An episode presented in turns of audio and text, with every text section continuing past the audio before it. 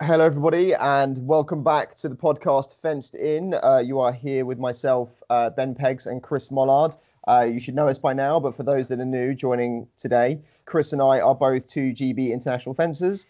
Um, and also coach and student. Um, I look after Chris, and he looks after me in other ways. So uh, we're, we're, we're a bit of a, a, bit of a duo, and we've uh, we, have got today with us uh, a special guest in psychology. We have Dr. Jonathan Katz.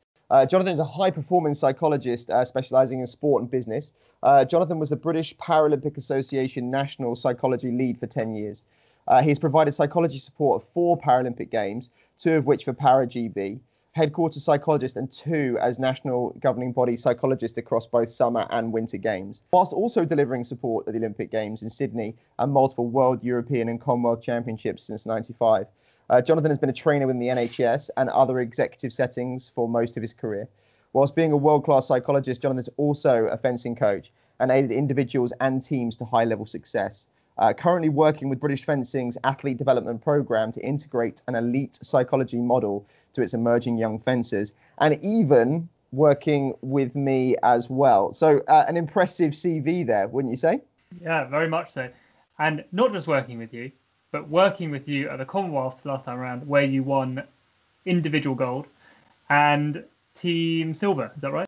Absolutely, yes, yeah. yeah. And and um, despite uh, despite Chris and, and Jonathan being um, in the same room. Um, this is probably the first time really getting to know each other. So uh, we're looking forward to, uh, to a really good uh, podcast today. Jonathan, how are you? I'm very well. Thanks, thanks, guys, for in- inviting me, and uh, looking forward to see where our conversation takes us. Absolutely, Chris. We we did a little bit on psychology, didn't we, a bit earlier on in in the podcast during lockdown, and and and you and I is something you and I both work on quite a lot, isn't it? Yeah, absolutely. I think uh, there are various different elements of that. There are day to day bits. There are uh, regular training pieces for your mind as well as your body. And you know, we both have sports psychologists. We're fortunate enough to have uh, Dr. Jonathan Katz with us today. And you know, I, I know that the work that I've done with my sports psychologist has been invaluable, and you know that that's essential. How have you found? How often do you guys talk? How often do you guys kind of work together or do something? Um, so we, at the moment in time, uh, Jonathan and I tend to meet every fortnight. Um, it's been it's been something. Jonathan and I have worked together on and off for oh, how long would you say it's been, Jonathan? Uh, our our paths then first crossed at your first senior Commonwealth Games of England in 2010. So that would make it 10 years Absolutely, and in, in a few days' time, well, a bit more than a few days' time, I'll turn thirty. So that that that would make it ten years. How amazing! And is that how you first met, first started working together as part of the England team? Yeah, I would say so. I, I think that's probably. I, I mean, we I, we probably seen each other around the, the British fencing circuit on a on a regular occurrence, but really got to know each other in that environment. Um, and and as I say, we've worked on and off depending on on uh, funding, availability, um, results, uh, lots of different things. Um, but certainly in the last, I would say, uh, 10 months, probably to a year, um, we've been working on a very, very close basis. And actually, Jonathan was was was kind of a, an integral part in, in our campaign towards, or certainly my own individual campaign with the the team towards uh, Tokyo 2020. What I often find with uh, with psychology is that I think a lot of people are, are somewhat misunderstood uh, about about the idea of sports psychology. So, Jonathan, firstly, talk us through exactly in, in your mind what psychology is, and, and are there any misnomers, any kind of misunderstandings about what psychology is? Sure, certainly. Thanks, thanks for that, Ben. It's it, it's a it's a subject which is, is is quite broad and therefore difficult to be concise, which I'll attempt to do. One of the structures in sport is to divide the uh, the environment into technical, tactical, physical, and mental elements. Obviously, the mental elements being the psychological elements. Historically, uh, psychology was used in in a reactive sense when there was a problem or an issue or a concern or some crisis emerged. Then psychology would have been brought in to provide a remedy. Over the last 10 or 15 years, or possibly a, a, a touch longer, the idea that people can improve their mental skills in just the same way as their physical skills, technical skills, and knowledge base has resulted in psychology being more of a proactive component in in the sporting environment and and is, and is seen as a performance enhancement. So in essence psychology done formally is is where the athlete or the team's thought processes emotional state etc can be integrated to complement their performance. So you've obviously spoken about sports psychology over a longer period of time. Have you seen any big changes uh, eh, from when you started in this field to, to now with athletes? Uh, yes, I, yes, I have. When when I entered or was involved early on, the the, the, the bulk of sports psychology, certainly in the UK, was one of mental skills training. For example, goal setting, concentration, motivation, etc. As time has progressed, those elements of performance have now been included in coach education programs for coaches to develop directly, and I think correctly, because coaches are working with athletes far more than most psychologists would work with athletes. What that's meant is psychology, in addition to working with those specific mental skills, also works with communication systems, organizational structures, and, and it can also move to a wider perspective and what's very topical in the current in the current uh, circumstance is in the well-being of the person not just the performance of the athlete. I think it's quite interesting actually you talk about that that kind of bit where you say it's not just about the, the ultimate performance it's it's about the well-being of, of, of the human and that's something that I've certainly seen a difference in personally through reading more on psychology recently and is it's not just kind of looking for the ultimate performance but we know if they if you have a happy person who's happy in their everyday life and their surroundings their their, their performance on on the piste or whatever other uh, even in business or, or, whatever, tends to be tends to be better.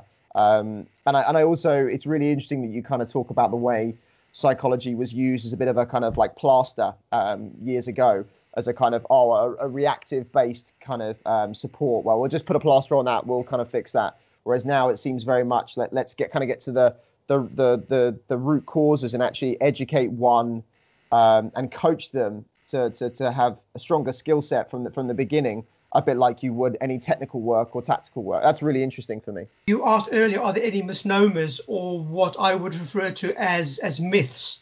Mm.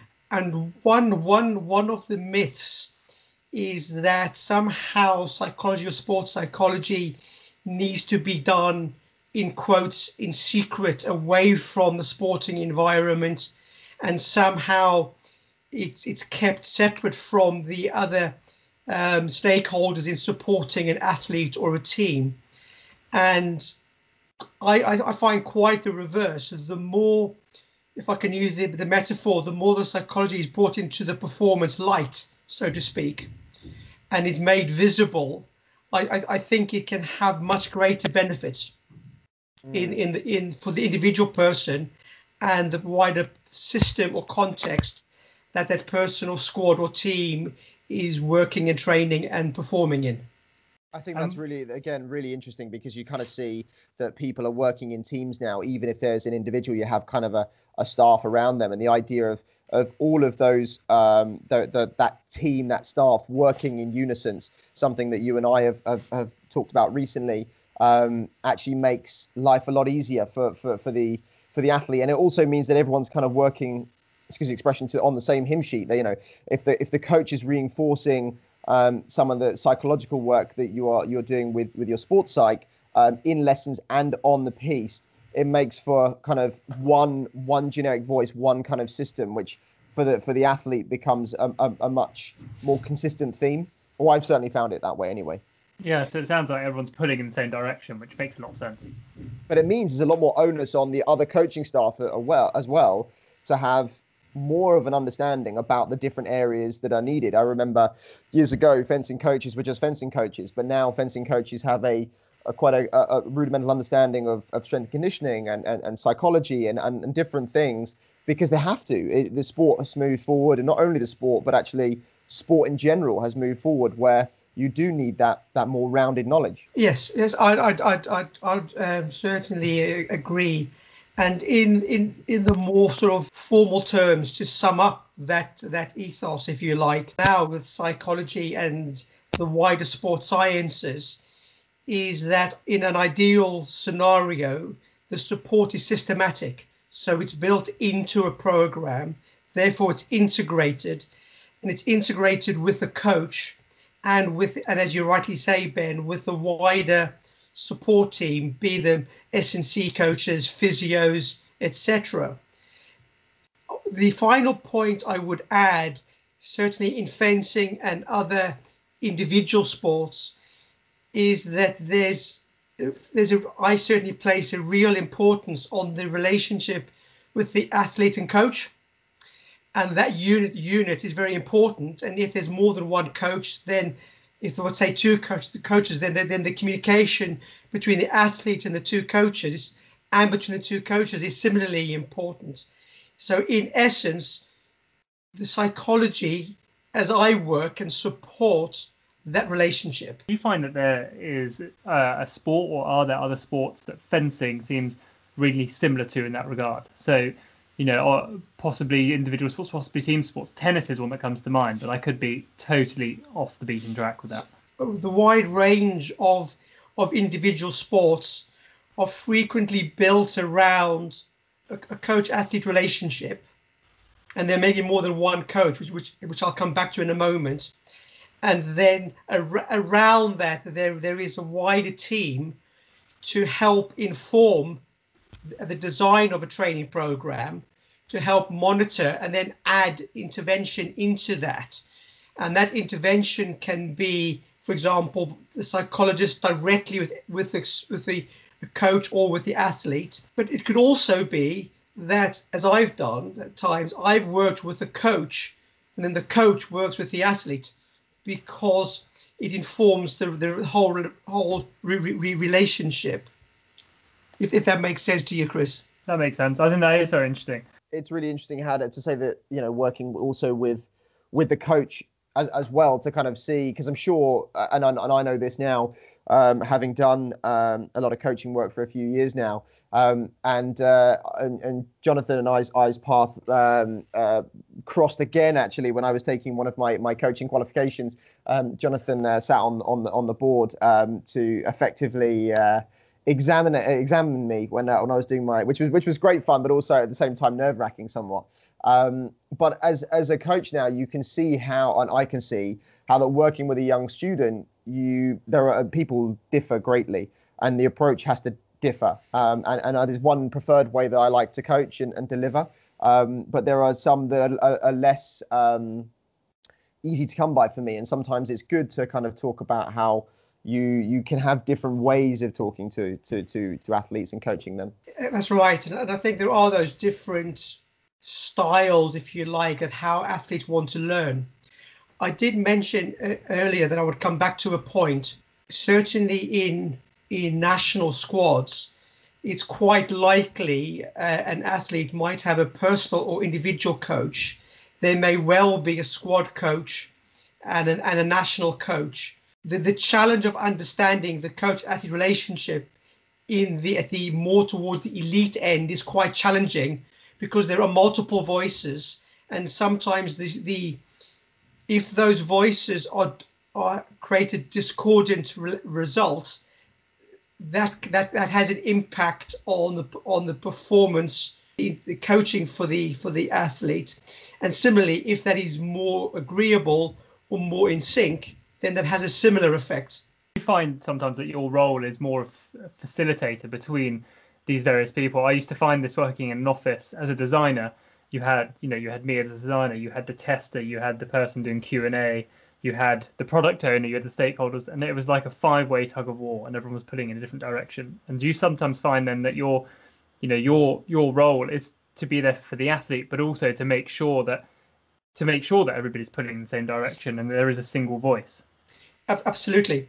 and and in the introduction that Ben kindly um, provided, there was the work with the British Paralympic Association, for example, and also when I've worked as a lead psychologist with different governing bodies, one of the core features of that type of work is with the organization or the system in order to be a sounding board from from top down as well as from bottom up. So, mm. you, so you, you, you're quite right, Chris.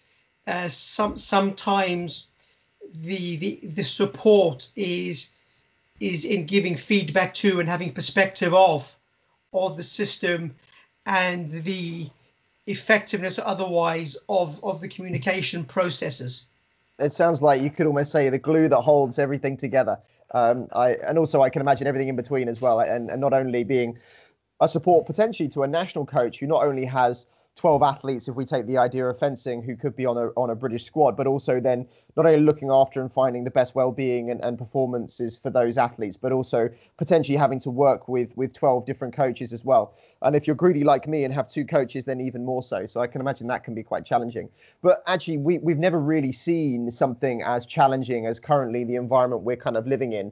Jonathan, it, it, we wanted to kind of find out what you think the effects of COVID and its restrictions are uh, uh, having on, on mental people's mental well-being at the moment? That is a question and a topic on a multitude of lips around the world, in person and virtually. I'll give my my attempt to summarize what what I see. The key for for me is if we're looking at sports people, athletes, etc. The the first thought process I go to is how big a part is that does that sport play in that person's life? Mm. So, for example, if you you from in my head, you've got folks who might go to a club once a week, and they what I term uh, recreational or social athletes who thoroughly enjoy the sport and are very valuable to a sport, yet the the time influence in their life is relatively modest in, in terms of the effect on their day-to-day life, but no less important for them. If you contrast that with a full-time elite performer who has built their life around their sport, around the training session, around the competition fixtures, domestic and international, then the restrictions are, are very significant because all of their benchmarks that they use to organize and structure their time themselves, indeed, how they plan other aspects of their life around their sport, are directly impacted. And, and as a consequence, that can, that can have quite a, quite a big effect. Really interesting to kind of hear, as you say, breaking it down into into those that are more recreational fencers and, those that are kind of your elite performers. And actually, they're probably the next kind of couple of questions we would ask, which is, well, what what kind of effects are they having on kind of your club fencers, your social fencers, your recreational fencers, and actually, how would that go on to kind of high performers as well? Because I'm sure the impact for both is somewhat significant in their lives, but may differ depending on on their involvement in the sport. So, how would you kind of see the difference between the two? I think of the recreation uh, recreation fencers or athletes and within that, I'd include what I would term non-elite performance. So these these these are the athletes that will compete regionally and nationally, and have a, a fair degree of investment in their sport. So so the significance of the sport is important. So because of that, in psychology terms, that's what is termed a heterogeneous group. So it's quite a wide range. There, therefore, the, the, the implications vary. However, if I were to distill one or two generalizations with that group from the elite performer, the, the athlete or athletes competing internationally on the and on the world stage as a result of that, uh, the the non-elite, certainly the recreational folks, will have COVID and the risks associated with COVID and perhaps the logistical challenges of how clubs are being restructured as a consequence of having a COVID secure environment will will potentially look at that and consider is that something they're willing or prepared to undertake and to go through. So, in, so in, in other words, that that becomes a potentially an impediment, but certainly a factor to be considered in how they progress as a generalization. If I contrast that again as a generalization with the elite performer, then for me, it's a question of, and I'll phrase this in the first person, I want to get back training. So I'll do what it takes. And if that means I'll, I'll go through a COVID secure systems, I'll wear a mask occasionally, I'll do socially distanced training, so be it. But I'm going to get out there and I'm going to train. So in, in, in that in that regard, the those factors are, are seen as more as just another factor to be managed in order to train and train as as that person would would like to as close to their usual way of training as they're able one of the consequences of the lockdown and i'm going back perhaps now two or three months is that with with the absence of training i think elite performers perhaps again a generalization felt a real sense of loss, a loss of purpose, um, a, a, a, loss of sort of function, if you like, a loss of structure. And that uncertainty can undermine perhaps the mood from time to time. So, so the desire to get back into the training hall, into a structure, into a routine is not only advantageous from a performance focus, it's also very influential to well-being. Yeah, I think that's very important, and I, I you've sort of answered part of what I was going to ask in that last part of okay. the question, because obviously, you know, Ben, ben and I, from February, really, actually, I mean, from the beginning of all of, of you know COVID happening and lockdown happening, and even if lockdown didn't happen right at the beginning, there was a feeling of you know it not being necessarily a good idea to be in a training hall.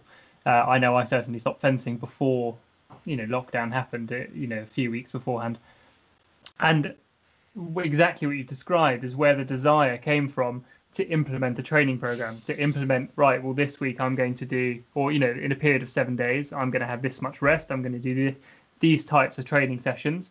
I'm going to do so much footwork so much blade work fitness strength conditioning. And as you said, that that helps to to continue with the purpose, especially for fencers that have spent so many years moving in a certain direction, loving the sport, but also wanting to achieve something. Suddenly, that's all gone, and it feels like you know it's very easy to feel like what what's the point? Where's you know what what am I going to do now? And the you know I've definitely had periods of feeling really motivated by training on my own, and other periods where I've you know gone right, oh okay, another session. Why? What am i doing? Why bother? And then it's you know it, it, it's not until you get reminders that you know really what you know what direction you're moving in and how useful it is uh, i know definitely by getting back into fencing i could feel the benefits of what i've done over that period of time and, and that you know that was really invigorating uh, and i said to ben only the other day you know i've had some hits recently that I've never had before. That obviously things are paying off, and that that's fantastic. Even though I'm fencing much less than I used to it's also that sense of community, right? It's the understanding that um, being around like-minded people and people do the similar thing to you that that's quite motivational. It's quite invigorating, and, and I think that um, you know you and I certainly kept each other motivated during lockdown, talking about uh, a whole range of different things, even if it's just giving ourselves new challenges, like a lot of the running that you and I have been involved in. Um, just to kind of give ourselves a, a, bit of a sense of purpose, like Jonathan was talking about, because I think when you lose that direction day to day, it can be challenging somewhat and, and listening to, to that quite carefully, uh, we touched earlier on mental skills and the the importance of mental skills. And in this instance it's goal setting. And although for some people goal setting when they hear that they kind of have a deep sigh of not again i've heard about goal setting again what i'm hearing is how setting a goal and talking about a goal and sharing the experience of the process of, of, of going about that was actually motivational and helped connection and support and reinforced the, the relationship you have with, with, with each other. And when when a mental skill is done really well, those are the sorts of outcomes that are possible. So hmm. that's an example, if you like, about a mental skill being used appropriately at a time when there were so many challenges to to to, to use and a, a well-used phrase, you were able to control some of the controllables in an environment where many things had been removed. Absolutely, and actually, I would go on further to, to say to say a little bit more on that, which is actually, I don't want anybody listening to this podcast to believe in any way that that process was easy or without its bumps in the road, because it certainly isn't. Mental, I, I genuinely believe there's a difference between mental well-being day to day and and performance uh, mindset, uh, and it, it just that's my my own personal kind of viewpoint, which is day to day um, you can you can feel very content or you can feel the opposite of the spectrum and that differs greatly from what you kind of do um, as as an athlete per se and and actually there were a lot of time in a lot of lot of times in lockdown when actually I, I wasn't very content things were very difficult things were very challenging um, and Chris I'm sure um, had his, had his poor ear chewed off on the phone a few times where I was groaning and mumbling. Um, and, and, and even Jonathan was at the other end of the phone sometimes when I was talking about how difficult things were. But actually, we only kind of reflect uh, uh on, on the kind of the highlights. And, and actually, because of potentially um, my, my, age, along with Chris as well, we've we've been through some challenging times within the sport, and and you know we've had very uh, supportive people around us, like Jonathan, to be able to kind of give us the tools to help. And so, even though on the face of it, yes, we absolutely were able to make it through lockdown and gave ourselves new challenges and supported one another um, and, and, had a sense of community and, and, and a purpose, it still wasn't without its its bumps in the roads and out without its challenges. And, and there needs to be an understanding that actually you need to take care of your day-to-day mental well-being as well as kind of giving yourself those performance goals and that performance mindset as well. Yeah, absolutely. And we've spoken about how fencing or your sport is uh, you know a positive outlet and a focal point for, for things in your life. I know that's certainly how it started for me, and it was so helpful, so beneficial. You know, I had quite highly emotional childhood. I'll say sometimes you know the emotion is there. So when the other stuff stuff is stripped away, everything is quite bare and quite raw. And I know that finding something as a focal point definitely helped pull me through things. And you know, Ben and I have spoken about this in the past as well. How you know relationships, you know, bad relationships in the past, or or really struggling at work. You know, they're having something you get to enjoy and can just switch off about. Those those those comments add more poignancy to to the conversation, and there's a very strong association with the potential value of, in quotes, appropriate exercise and activity in supporting well-being in depression and anxiety, for example. Mm. And the, the the point here, a, a, more general point, I think, for the audience, or as I anticipate the audience for the podcast being, is to understand what function does your sport serve for you? Mm. And is it meeting that function? Mm. So if there is a a well-being function alongside a performance function, alongside a social function, then then make sure you include aspects of activity that directly address those those areas, the well-being areas, the social areas, and the performance areas. Uh, yeah, actually, and to touch on that point as well is that I am a full-time fencer and I go to training every single day um, with usually a purpose and, and something Jonathan and I have been talking about recently is having some renewed training goals and, and, and things like that. And and we have been given a short break now um, whilst the FIE have looked to, to have a new kind of restart date. Um, and as such, this is a good time to rest. But I'm also very aware that keeping fit and active is something in, in, in that keeps me very happy as a person. I always like staying physically active of, of, of some kind. I'm very aware that I need to rest as well. Um, but after a few days rest, you know, I, I do enjoy still keeping fit and things like that. But also, I still love fencing. Um, and and on Thursday this week, um, after a few days off, I do plan to go down to um, a, a, local club in, in my area just to have a, a little a little a little tickle, you know, just because actually it's good to kind of put aside the the the training goals and and the performance side of it and actually just remember that I really like hitting people with a sword. Yeah, we're very uh, excited about being graced with your presence. Uh, and if it's not too much trouble, we can hit you back. That's all right, there.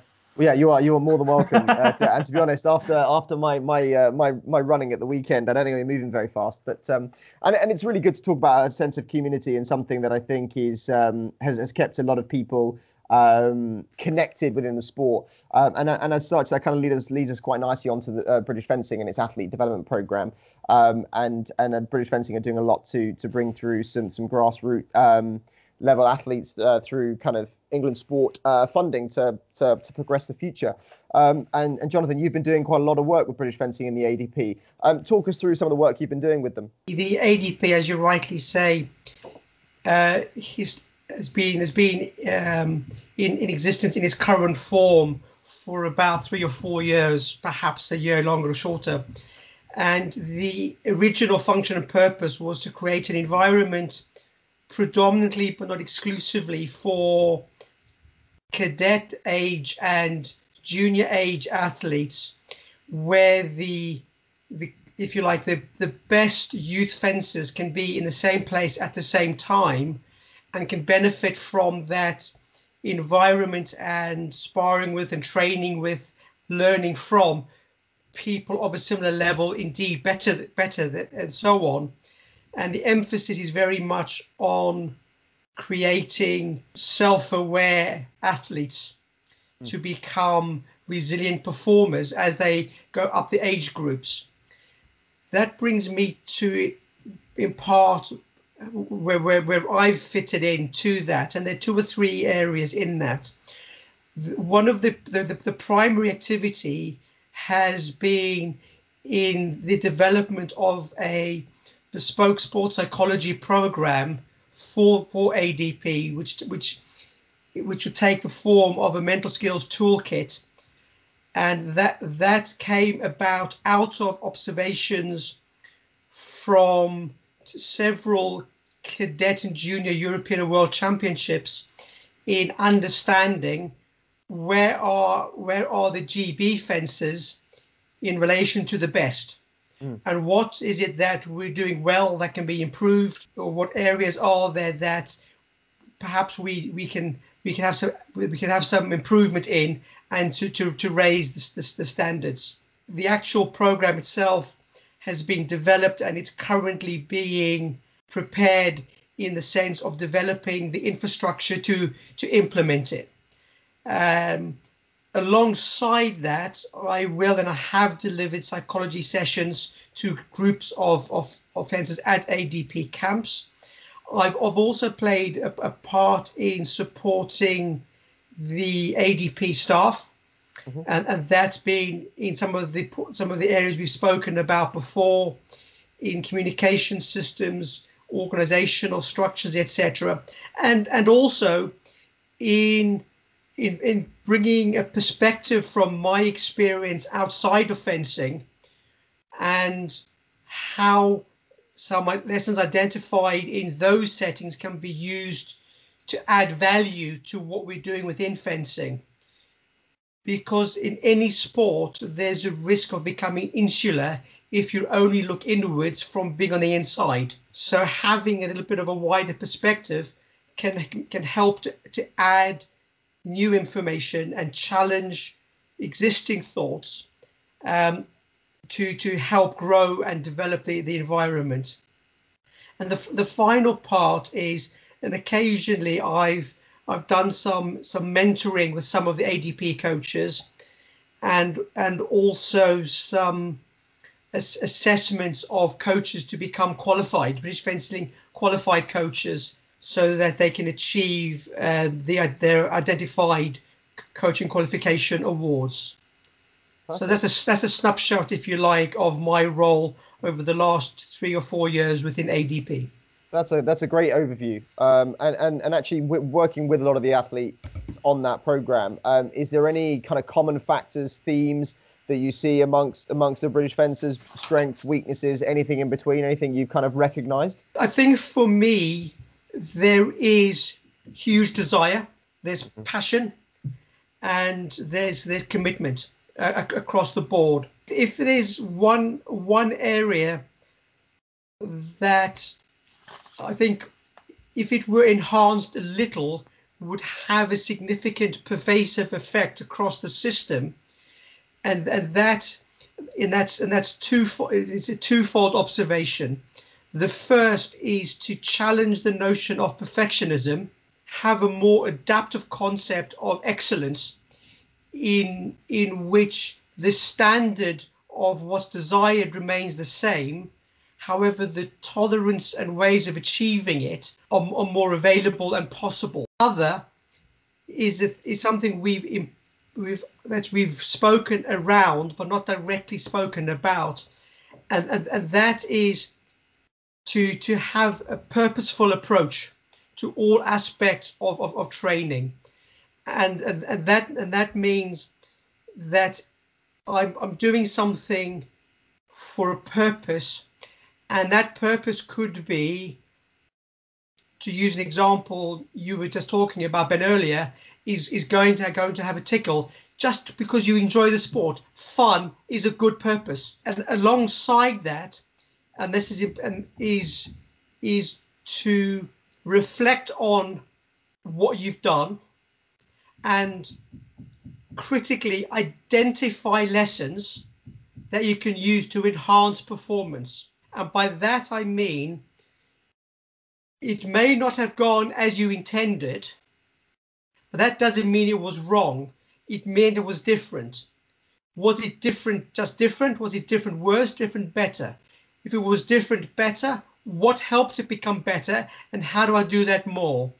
Mm. If it was different worse, what helped it get worse so that I can find remedies, I can experiment to to find alternatives to that and that and ideally the ADP camps is offers a space and time for for fencers to experiment in order to learn without necessarily needing to perform and deliver an outcome. So I find this fascinating because just the other day I was listening to a podcast called The Happiness Lab, uh, and they've got uh, a few episodes at the moment called happiness lessons of the ancients, and this one was about Aristotle, and it talked about something similar. It talked actually about the you know the the the scenario of a tennis match.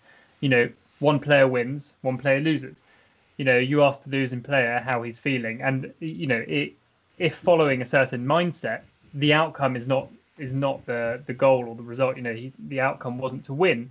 The outcome was to prepare myself as best I could for this match and then you know, and that there's a feeling of satisfaction there because knowing that that was the case. I found it slightly hard to relate to because I like to win, but I thought that you know I thought the the process was was really quite good and fascinating. I was like, of course, you know, if I you, you know, there's no there's no space to just be pissed off all the time.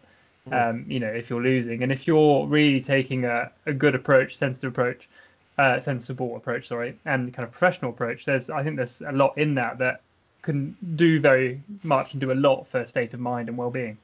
I, I quite agree, and what one of one of the key themes in in my work with with with with, with folks is to challenge one particular style of thinking which I refer to as an either or style of thinking.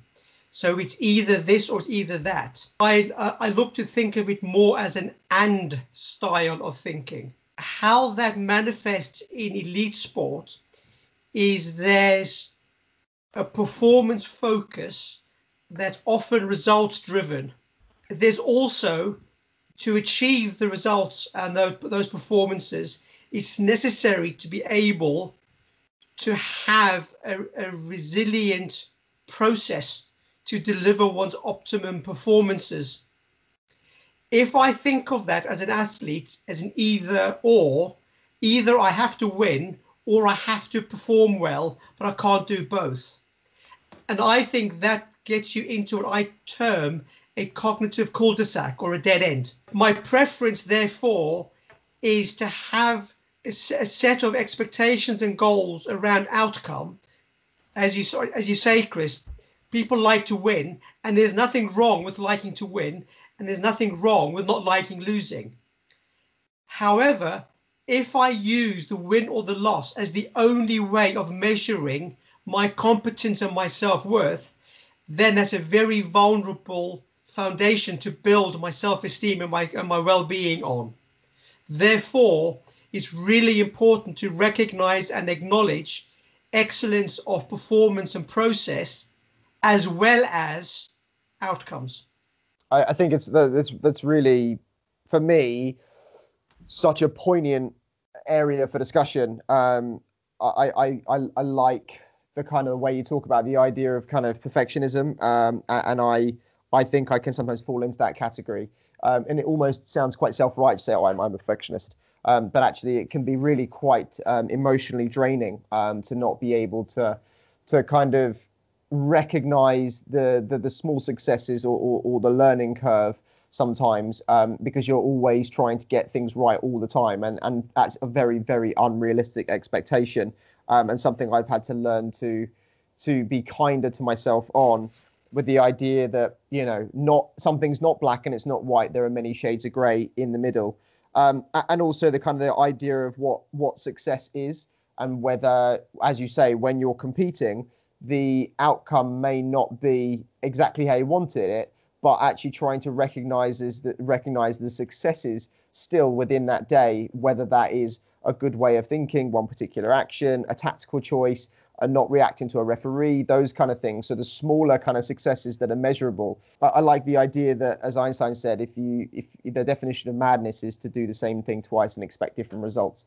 And so the idea of actually going to a competition, um, doing something, being unhappy with it and then going back the next time and doing the exact same thing and thinking something will change and actually then this as you say this learning kind of mindset of going well okay i didn't get the outcome that i necessarily wanted what parts of it were good um, what parts of it were bad and what can i can improve upon for for, for next time. And that kind of gives you a, a, a building block. And actually sometimes the things we choose to change as you said may not always be give us the still desirable outcome but at least there's been something that's been changed and it's given us more direction for the future rather than getting caught in that kind of that loop as you as you were discussing. I think a good way of thinking about this for me is the difference between lessons and sparring. I always used to think of lessons as the way you should fence it's not at all it's practicing scenarios it's making you know it's getting timing in but like that doesn't mean that's how you have to fence it's about hitting sparring is mostly about like being in the trenches and kind of you know getting a light on getting a hit on and your lessons are about preparing you to do that in the best way possible.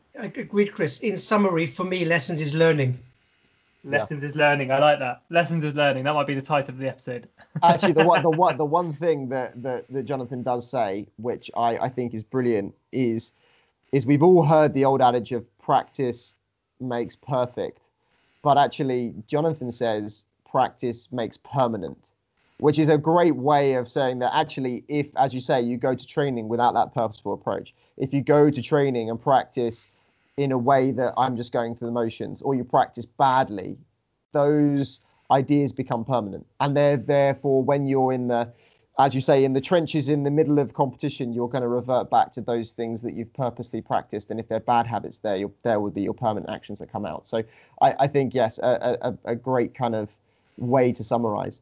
Um, but there's obviously quite a lot of detail there for you for you personally, Jonathan, and, and obviously this is this this is a, a very in-depth topic where there's a whole spectrum of things that you see and working within high performance what kind of gives you your personal motivation and your personal drive and and given you're working with athletes that are putting themselves under huge amounts of pressure or within environments that are huge amounts of pressure how do you deal with the pressure of what you do for a living I do like a nice, simple, straightforward question. That's nothing like a nice, simple, straightforward question. In short, one of my key drivers, if you like, or motivators, is to see people grow in whichever sense that is. And if I'm able to to offer or play a small part in that growth, then then then that is is is something which I which I find motivating and sustaining. And as something you'll you'll know, Ben, is i I take that even to the point of when I'm when I've been a coach at Commonwealth Games, for example, I've I've I've, I've said to people who I don't normally coach something along the lines of if the best thing I can do is to leave you alone so you can do what works for you, mm. tell me and I'll happily leave you alone. In other words, intentionally not doing something is every bit an intervention as doing something that's planned. Yeah, completely. And, and so, so for me, it's it's it's that helping and seeing people progress, and it's the relationships that come out of that set of experiences that are incredibly powerful. The pressures are enormous, and w- one way I try to summarize that in my experience from from uh, games, Paralympic Games, is I've I refer to it as a 25-8 environment as a support staff. To, to give you an idea, in in in the games where I was working as headquarters psychologist for Paralympics GB, my role potentially was supporting for one games around 360 people, for another game to touch over 400 people and to, and to deliver a service that needed to work the first time every time because you don't get a trial games to go and practice. So for me, it's having great support from colleagues. Um, I spoke before about reflecting. I kept a reflective diary for all the four games I went to. Every evening, I wrote down, or I typed into into a, into into a file, a reflective diary of that day. I had colleagues in the games that I spoke with for that purpose. I had colleagues and friends out of the games at home who were outside of that pressure cooker space as a way to who understood it but could provide support. And even at the games, building in time for me. So all of the advice around challenging one's own thoughts, looking after one's own mental well-being, taking time for rest, recovery, relaxation are, are crucial in certainly in the sporting venue, in a camp, but also for longevity over time. I've I've been working now in, in psychology for for far too long, about 34 years, of which uh, about 25 in sports psychology at, at, at an elite level. And it's it's having a blend and balance of the of the sport, but also sometimes saying no when I want to say yes because I need to say no for well-being reasons, even though for ego or other reasons I might want to say yes. And I hear that in athlete choices as well as coaching choices and other colleagues. And and that's something that is somewhat easier said than done. Yeah, absolutely. No, I, I, I fully fully, fully on that one. Um, you know, being pulled from pillar pillar to post, um, uh, just because you know you want to be there, uh, so you can't give all yourself all the time. And as you say, they're 25, 8, 20, 20, 25 hours and eight days a week. They don't exist, but sometimes you feel like you have to kind of put that work in. So al- along those lines, speaking about having been to the Paralympics, the Olympic Games, something that I think most people in, in most sports or um, sports staff and support areas would love to attend. What was it like being a coach within the Paralympic Olympic setting? There's a metaphor that's used about the games, which is it's it's it's a roller coaster. And I've not been an athlete at the games, although I have been an athlete at the championships. And the single big difference is as an athlete, you focused on your schedule. Mm-hmm. So you know when your the date is of your competition. If you've got more than one event, you know those dates you you you prepare your training around that and once it's done you finished good bad or indifferent you're done as a support staff member you need to be on optimum performance in delivery terms and support terms with the first the first the first support at the preparation or holding camp and the last training session or the last competition session of of the games and in one of those games, I I was with the sport the morning of the closing ceremony. So that was a final event where there was British involvement. It's non-stop. So it's unremitting, and your mood picks up on the mood of the performance around you. You you may be aware, for example, that in the village, I, I'm assuming it's still done in the athlete village, in the headquarters area, there's a medal table for GB and all the sports and all the days and all the medals are noted down, and it's a very public space that that people can't help walking past. And I think that's that's intentional, as this is why we're here. Imagine you you someone that hasn't contributed to that medal table and you're passing it every day.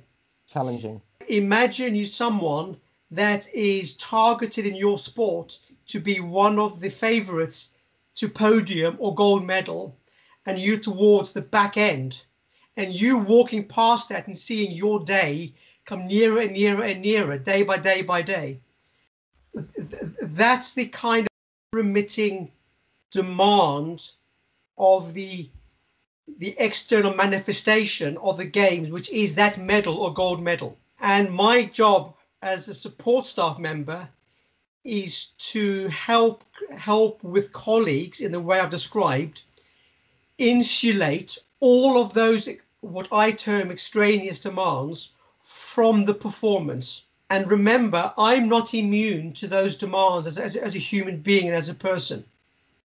So I, I need to minimize putting my emotions onto the athlete or the other folks I'm supporting whilst insulating them from the demands themselves. That that pressure is always so challenging. Um, certainly, I, I know what it's like when you say you've got the somebody who is who's set to, to medal, and, and even if they potentially miss that medal, they then have the kind of, especially people around them are meddling, um, it becomes an even more difficult pressure situation. I, I, I, remember if we take it back to Australia for me, um, and I, I, felt I was in a good position to try and win a, a, a medal in 2010, and it didn't go that well. Um, and you and I sat outside and had quite a, a deep conversation about the pressures that I'd been feeling and how I now had to pick myself back up for the team and also be around those who were winning medals around me. That was particularly challenging. And then four years me- uh, later, missing an individual medal and then going on to do very well in the team. Again, it was that, that conversation of a challenging individual picking oneself up for the team. And then finally, another four years later, it all came good, and, and both the individual and, and the team medals came. And it just showed that that was, uh, you know, kind of 12 years of work uh, between both of us and having to kind of deal with the highs and the lows and, and the ups and the downs of, of, of, of sport. So, but all of that being said, um, what's your personal career highlight? I've been asked this before, and I could pick up several. The one that stands out, which is one that is invisible in a in a perform in a, in a directly performance terms, is that I was at a World Cup.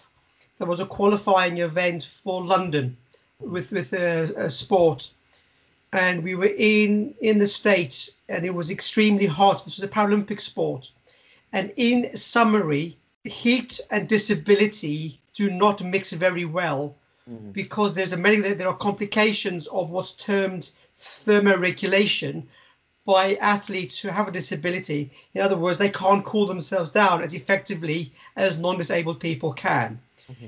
At the tournament, it was hot, and we saw the temperature forecast.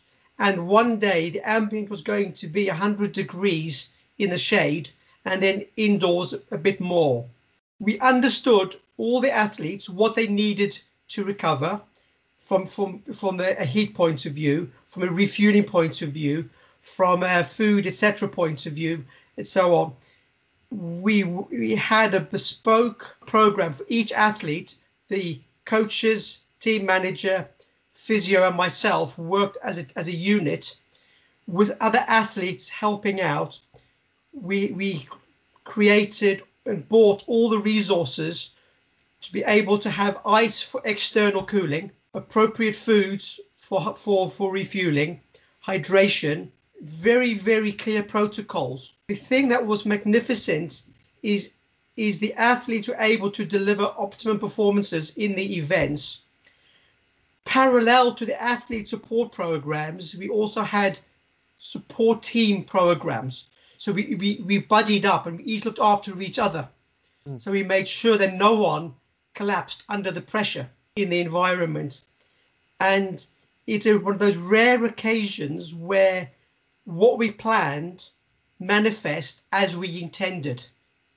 rare, they're rare. It, it, it's a rare, it's a rare, and why I'm why that stands out is it, it was the manifestation of four years of work with that staff team, with that sport, piecing together all the lessons we've spoken about from different events that came together in in in, in that way, and that was particularly satisfying. That's always the kind of the gold the golden pot at the end of the rainbow is trying to all the habits everything all of the learning putting it into one program and it all coming good. It it, it is certainly a, a rarity. Um, and that's amazing to hear for, for, for the fencers and for the sports people out there that are, are, are trying their best to find ways to develop and continue to grow with lack of competitions obviously it's a great time to learn more to do more work on oneself is there any um, kind of techniques, exercises you would suggest, or any kind of apps and other resources that people could use to to be working on between now and when competitions do start? I'm I'm not familiar, and I personally don't use that many of those resources. I have seen some, but I am not sufficiently familiar to recommend them, and I don't want to Ill, to offer poor or ill, ill advice. Okay. However, what I would suggest is take this opportunity to review your fencing career and if you've got a prior sporting career uh, as well and identify in three main questions what are the factors that help you do well and why what are the factors that help you do poorly and why and what are the things you've never tried but you think actually this is missing from what I've ever done and how can I introduce some new things? So identify the strengths and look, look for ways to reinforce and evolve them. Understand the areas that are no longer helpful and look for ways to disengage from them and if needed, replace them. If not needed, allow them to remain dormant and then be creative and seek advice from people around you for things which you don't know. In other words, take the things you don't know that you don't know and encourage yourself to be creative and curious to turn them into things you know you don't know. And that will help you to be able to plan so that when training becomes more systematic and we get back to competition, what you have will be an upgraded, updated process and plan circa 2020, 2021 perfect. Awesome, and, and yeah. that's that's a that's a really a really good way of looking at things. You don't need to necessarily uh, jump on on on on any app store or, or books. Just you can a lot of this you can be done done yourself with piece of paper and a pen and finding your own way through. Yeah, I think that's very true. As a side note, you know the guy Andy that does uh, the the Headspace app. My daughter found on YouTube the other day something where I heard this guy's voice, and I was like, "What the hell's going on?" and he does a Sesame Street one with like animated Sesame Street characters. It's called Monster Meditation. So Amazing. I just thought I'd mention that. It was really funny. Yeah, we're big we're big fans of Headspace. Um, as a kind of final uh, bit, uh, Jonathan, it's been great to have you on. We've really really enjoyed talking to you and, and finding out more um, about psychology and about your career and kind of what gives you the driving factors and, and what people can be doing to improve oneself. What's the biggest thing you've learned in your career? If you create opportunities, be them the environment, the relationships, people have the capacity to learn, grow, and change. That does not mean they will necessarily achieve whatever the stated outcome goal is.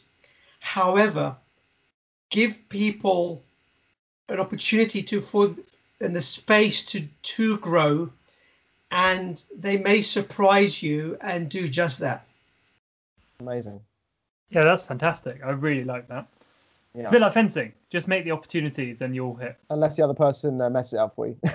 yeah, we, we, don't talk about that. That's very true. No, great. uh, uh, that's very clean and concise and, and actually stops the pressure mounting on the individual. It, it's a, it's about growth and, and that person learning and developing, which is which is great to see. Jonathan, it's been an absolute pleasure having you on, um, and and and you've answered some of our questions beautifully, and I'm, I'm sure the the viewers will will have a lot to take away and, and and learn from themselves. Jonathan, where can people find you if they want to get in contact uh, with you and set up sessions with you, or even just have have have a bit of a chat? Thanks for the opportunity, Ben. In I believe in the in the associated information with the podcast, there there will be a a, a LinkedIn connection. There will be a, a Twitter handle and and an email. Yeah. So um, folks can get through to me on in any of, of, of those measures um, and uh, happy to have a conversation. And I'd like to thank uh, both both of you guys, Chris and Ben, for the invitation and opportunity to to have this conversation. Absolutely, we could have we could have sat here and spoken to you all day, uh, Jonathan. It's been it's been a lot of fun, um, and we'll definitely put the, the appropriate handles within the within the write up for the for the podcast. Remember to uh, subscribe and review and get in contact with us as well on whatever platform you use. We like to hear from everybody um, and and on our viewers, so make sure you get in contact with us uh, on our Twitter account, which is at the Fenced In Podcast. Um, or you can even uh, contact uh, myself or Chris personally. Um, so Chris at uh, Design uh, J4G, which is on Twitter, or myself um, at Ben Pegs, or even my Ben Pegs fencing page. I'm also on Instagram as Ben Pegs as well. So whatever media you, you really fancy. Yeah, just search for Ben Pegs on Google. He'll come up. You won't miss him. yeah, there'll be some terrible pictures of me. But uh, in the meantime, I think that kind of sums everything up quite nicely. Yeah, that's fantastic. Thank you, everyone. Thank you, Jonathan. Thank you, Ben. Can't wait to meet you in person soon. And Ben, I will see you on Friday for our lesson. Absolutely. Thanks very much, guys. All right. Thanks. Thanks. The Fenced In podcast has been created in association with J4G Design, your one stop user experience agency for all things digital, websites, graphic design, and technical support.